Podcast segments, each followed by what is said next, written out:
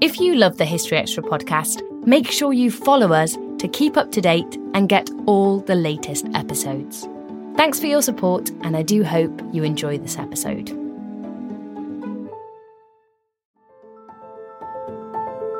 Welcome to the History Extra podcast. Fascinating historical conversations from BBC History Magazine and BBC History Revealed.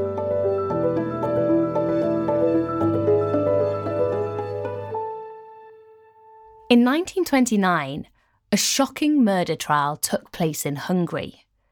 A group of women, all hailing from the same tiny village, stood accused of murdering dozens of men over the course of more than a decade.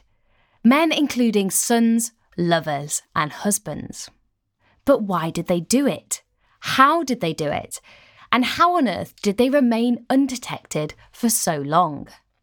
Award winning journalist Patti McCracken spoke to Jon Bauckham about her research into the so called angel makers of Nagreb, Rev, shedding light on the wider social and economic factors that may have motivated this group of women to murder. Firstly, Patti, a very warm welcome to the History Extra podcast today. Well, thank you so much for having me. Happy to be here. So, uh, to kick us off, just just set the scene for us. When and where does this remarkable if slightly disturbing story take place?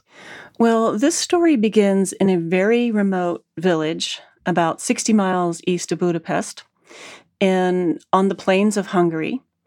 And when I say remote, I mean remote. You go to the most remote place, turn left, and go about 100 more years. It's very remote. And I pick up the story in 1916. So we're in the middle of World War One. Hungary's losing badly from day one. And the story goes from 1916 and ends in 1929. But at the time it picks up, we're in this very remote village where most of the young men are at the front, but also coming home. And you can imagine this is a very poor farming community with not many people really running the show. But then what happens? They had a pandemic that was horrific. Spanish flu. So Spanish flu comes at them.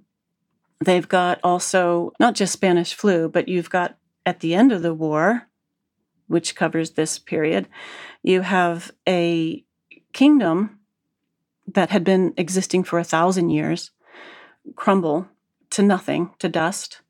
And then all this, in this vacuum of power, the communists are trying to come in and then you have another war. So they had a war with the Romanians who were wanting the spoils. They wanted Transylvania. Others, you know, Czechoslovakia was born of this. So I sometimes try to imagine what it would have been like, but I, I, my mind just can't wrap around it. And I think that probably was how they were feeling too. They just couldn't wrap their heads around the politics of what was going on. But in the village, their concern really wasn't about the politics. They just sort of accepted things as they were as they were going because this is how their lives always went. They were the peasant class and they just had to sort of tolerate whatever whatever happened happened. Yes yeah, so these are very turbulent times. And in this village Nagyrév one of the key people there is this local midwife who is known as Auntie Susie. Can you tell me about her background and the role she played? Yes, she's known as Auntie Susie a very familiar term. The midwife played a huge role, not just in this village, but midwives played huge roles in villages throughout Europe. Up till World War One, they were called wise women. They were often sort of mystical figures, but they were also absolutely essential to the health care of communities. So when we think of midwives today, we think, oh, they deliver babies. How sweet, you know? And that is very sweet and very important. But the midwives in European villages were extremely, extremely important. They didn't just deliver babies, they also were the health care for people. So you can't imagine there's a doctor you know, coming around. You can't just, you know, go over to the doctor's house and say, Hey, doc, I've got a sore throat. Can you give me something? So they would go to Auntie Susie in this village. So she was an expert herbalist, which was typical of midwives. So it's kind of like if you and I go into a forest, we see trees. they go into a forest and they see a pharmacy. And so they healed everything from hernias to headaches. And I don't know if Auntie Susie did this, but I've heard in some cases tumors. So they were quite powerful and you can imagine quite powerful and quite useful. So farming community, they also helped deliver midwife animals sometimes. And they were also the family planners. So they would deliver babies, but they would also perform abortions for families to keep for whatever reason was needed, usually to just to keep, not have so many mouths to feed. Right, okay. So is this an open secret, would you say? I don't see it as an open secret. I just I see it as something that has been forgotten, that maybe politics came into things. I think it was just an accepted practice. It was just a practical matter that this is what's been done through the ages. Um, we have lots of families that have big family trees, but most families don't have huge family trees. And this would also be in the case just for for whatever reason, you know, whatever reason, whether it was a financial consideration or a woman's health consideration, you know. But they were difficult abortions to mm-hmm. perform because they were dealing with poisonous materials. So if you're I can't remember if they used belladonna, but if you have something like belladonna which is quite powerful or hemlock it has to be given in exactly the right dose. And so it was always a gamble. So it's not something that was taken lightly. It's not something you just take a pill. It was something that had to be done with great care.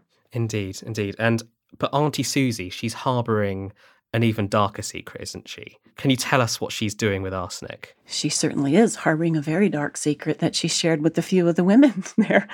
So Auntie Susie, she would sort of trot down to the local store and she would buy flypaper and she would come back to her village house. Uh, she would distill arsenic off of the flypaper. You can't do this at home, folks, because they don't put arsenic on flypaper anymore. Um, and she would put it into a little vial and she would put that vial in her pocket. You imagine a babushka with uh, an apron that she wore all the time over her little her black dress, and she would go around to the neighbor women and she would say, "Why are you bothering with him? I have a solution." And she would literally have a solution in her pocket. She had this elixir that she would pour, pull out, and she would say, "We can, we can fix this problem." And so, women were like, "Hmm, well, my husband is not so nice to me. He kind of beats me and he's not a nice guy. And so, you know, the rest kind of comes into this situation where people weren't getting caught and why became why not. Why do it became why not do it. Nobody else. My cousin over there did it and she didn't get caught. It's been a couple of years. And then my third cousin, she did it. She didn't get caught. So it became a growing posse of women that were in on this. Sure. And do we know when Auntie Susie specifically started this killing spree? We don't know. And to be clear, it wasn't only Auntie Susie in this village, or for that matter, any village picking on Hungary. It was it was not that was the open secret in Europe that this was going on. But I don't know when she started. I know that she came to the village in 1900. And I start in 1916. I believe she started earlier. The earliest case that was tried was tried for 1911. Right, okay. So there is this this history of it. And why is arsenic poisoning such an effective method of killing? It's really hard to detect. And it can also mask and pretend like it's something else. So it's it's quite a little trickster arsenic is because you can't really taste it. Maybe perhaps a little taste of metal, but you know anything could taste you could have water sitting out for a little bit and taste like a little bit of metal. It can eh, have such a range of symptoms depending on the dosage depending on the body it goes into. So it's a tricky little guy arsenic is because it can it can manifest you know as a heart attack or as some as some other illness that it comes into. So you have to know what you're doing. It preserves a body. So when you when you would dig up a corpse and there's a lot of arsenic, you go, oh, well, there must be a lot of arsenic in here. They look just like the day they died. Right. very, very, very morbid. As you say, she's not the only person in on this. And I suppose the way your book presents it is it's presented really as an ensemble piece. For instance, she has a friend called Maria who gets caught up in the story. Can you tell us about her and what happens to her family members? Yeah, Maria is was a fascinating character to me and I found her really tragic and I found her difficult to write about, which I didn't think I would at the beginning because there was a lot of um, dramatic events that came from Maria. And I thought, as a writer, wow, this would be fascinating to write about. But I found it more burdensome to write about her because she just seemed such a tragic person. Maria was a wealthy member of the community. She was from one of the two wealthiest families. She so she had more privilege. She was very very beautiful. She had these beautiful crystalline blue eyes that kind of mesmerize people. And she had this raven black hair. She was quite the beauty. She's very well educated for that community. She was just larger than life in ways that even she couldn't handle.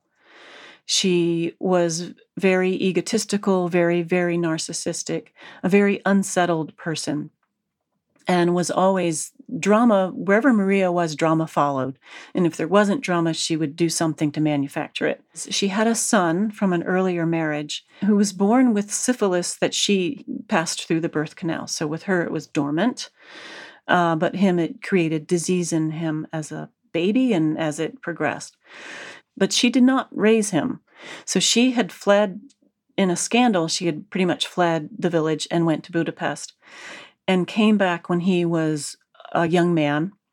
And she came back to conduct a relationship with the most eligible bachelor in Nagyrév.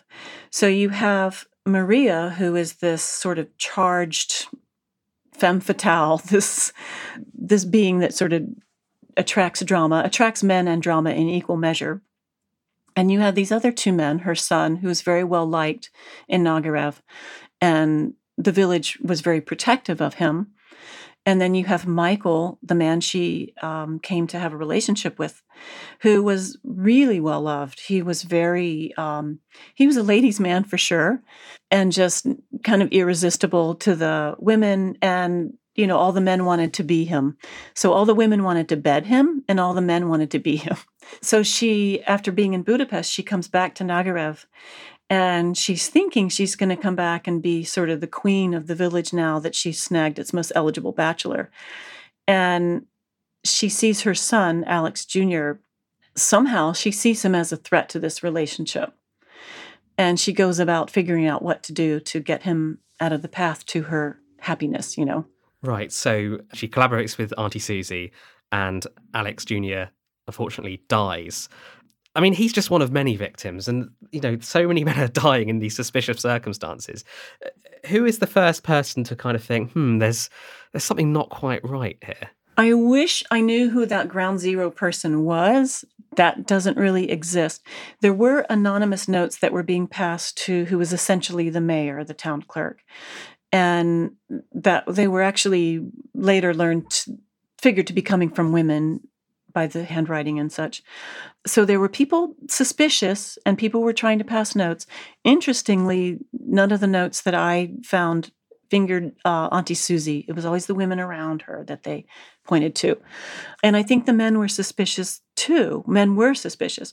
So many men were dying that there was a situation where a man was walking down the street one day and he runs into a group of his friends or acquaintances and hey how you doing and they were so surprised to see him because they were literally on their way to his funeral and they're like dude what are you doing here we're going to mourn you he's like no i'm i'm alive and well so so many men were dying they were getting mixed up as to who was dying and who wasn't dying so it was kind of crazy but i think you had people who were thinking maybe it's happening but it's not happening. My aunt could never do, my cousin, my wife could never do this. People were just involved in their own lives, and there was just this big force. This midwife was a big force in the village. It was too much for them to get their hands on. There is this collective denial almost. Uh, but Auntie Susie, she does end up in custody, doesn't she? She's arrested for something else. She is arrested for something else, and she thinks, oh my gosh. She actually gets acquitted on those charges. She gets convicted, and then she's out on bail, and then it goes to a higher court, and she mysteriously gets acquitted on these charges. So when she comes back to the village, she's emboldened. She's thinking, I'm untouchable. Nobody can reach me. And it's important to note that midwives at this time weren't just the de facto doctors, you know, as their herbalists, but they were also the, the wise women. They were shamans. Usually they were Romani. And so they had a different spiritual calling. And because of this, a lot of the people in the community kind of I guess we're in awe a certain way, but feared, respected with a capital R, respected these practices. And so I think that was also why nobody, everybody sort of walked a wide berth around her. And when they came, when she came back in, you know, having been acquitted after she had confessed to these other crimes and then convicted on these crimes and then somehow mysteriously gets acquitted. A lot of people were thinking, you know, what kind of magic did she work? What did she do? What spell did she cast to get herself walking these streets of this village again? And so the people who feared her or were suspicious of her feared her even more now because they didn't want anything to do with her sort of mystical ways. And then the women saw, wow, she's getting away with it. So maybe I will come to her for my husband's problem with my husband. So she put fear into the hearts of many more men and also got another, you know, larger posse of women to kind of, you know, buy her quote unquote medicine to take care of their problems. Yeah, and she's being pretty brazen about it, isn't she? She's boasting about how much arsenic she has and how many men it can kill. And she's also describing herself as an angel maker, which is obviously the title of your book. Yes. So when she's boasting about it, she's actually quite careful.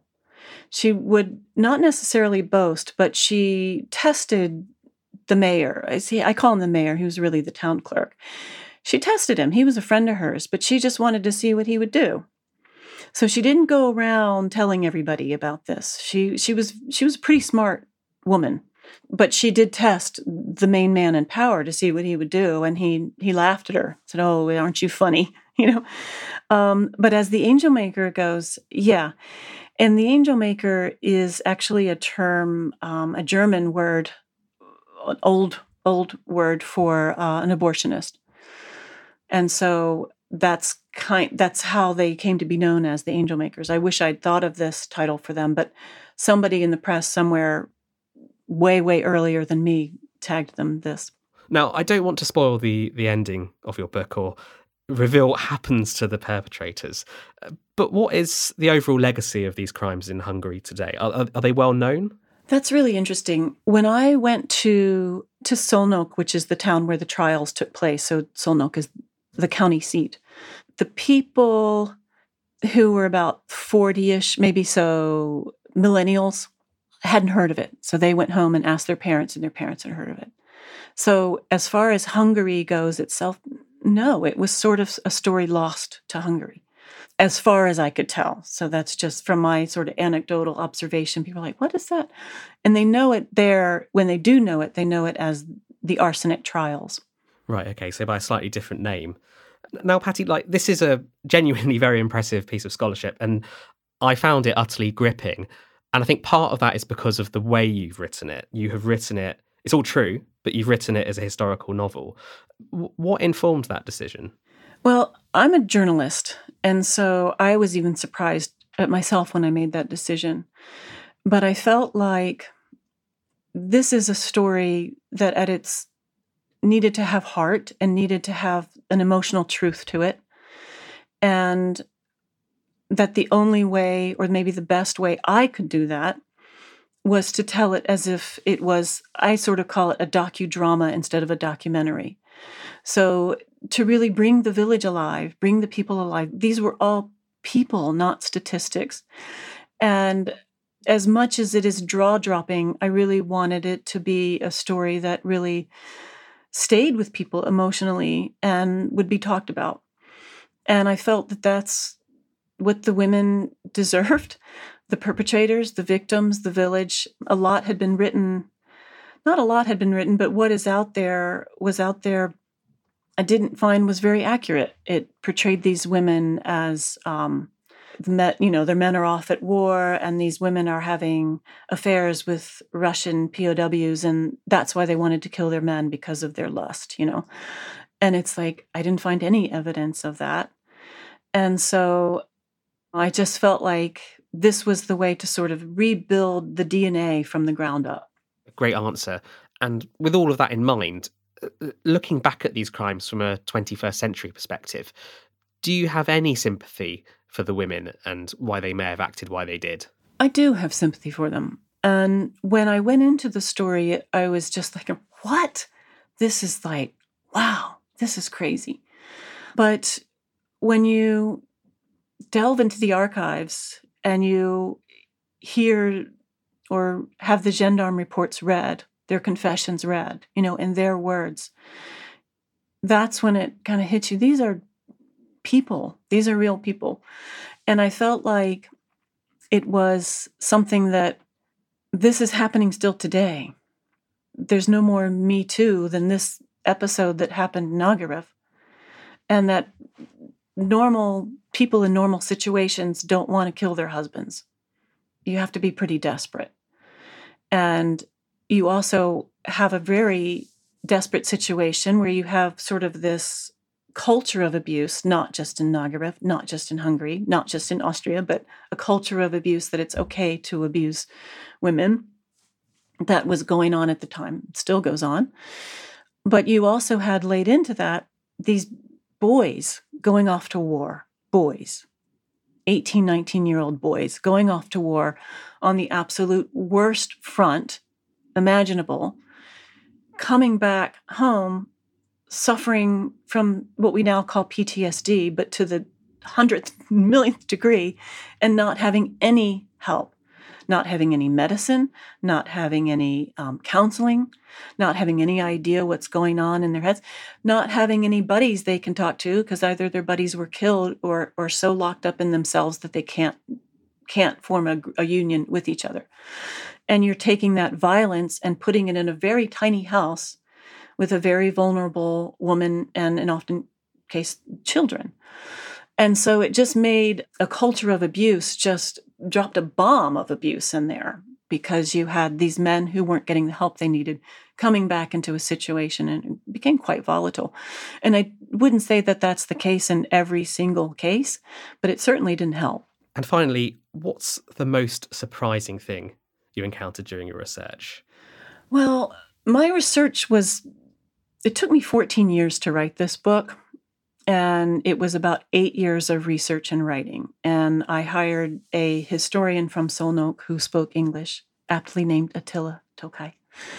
And, and I hired a couple of English teachers to transcribe articles and things. And one day, Attila and I were sitting, I moved there for a time as well to, to do the research. And one day, Attila and I were going in the archives and we're talking box like cardboard boxes of stuff. Nothing was digitized no microfiche or anything just cardboard boxes and a lot of it was this handwritten materials. And there was a psychological report. Now this would be 1930 so you imagine sigmund freud is not too far away in vienna. So psychology is very new psychiatry is very new. And there was a report by a dr feldman who had was with the women in prison.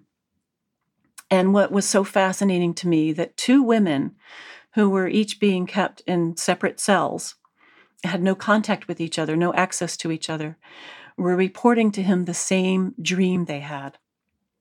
And I found that absolutely they were having a each were having a recurring nightmare that was the same recurring nightmare that they were down, they were at the village along the river and they were carrying one was carrying a brick in her hand and both of them were looking for a place to build their house and it was on sand and they suddenly were consumed by um, quicksand. I found that utterly fascinating and it it to me said so much about this psyche of these women were almost operating as one brain or something. It was so bizarre that they would have the exact same recurring nightmare having no access to each other to even talk about this. I think one was in solitary confinement at the time. So that just blew me away. That was Patti McCracken. Her book, The Angel Makers The True Story of the Most Astonishing Murder Ring in History, is out now, published by Mudlark. Thanks for listening to the History Extra podcast. This podcast was produced by Sam Leal Green.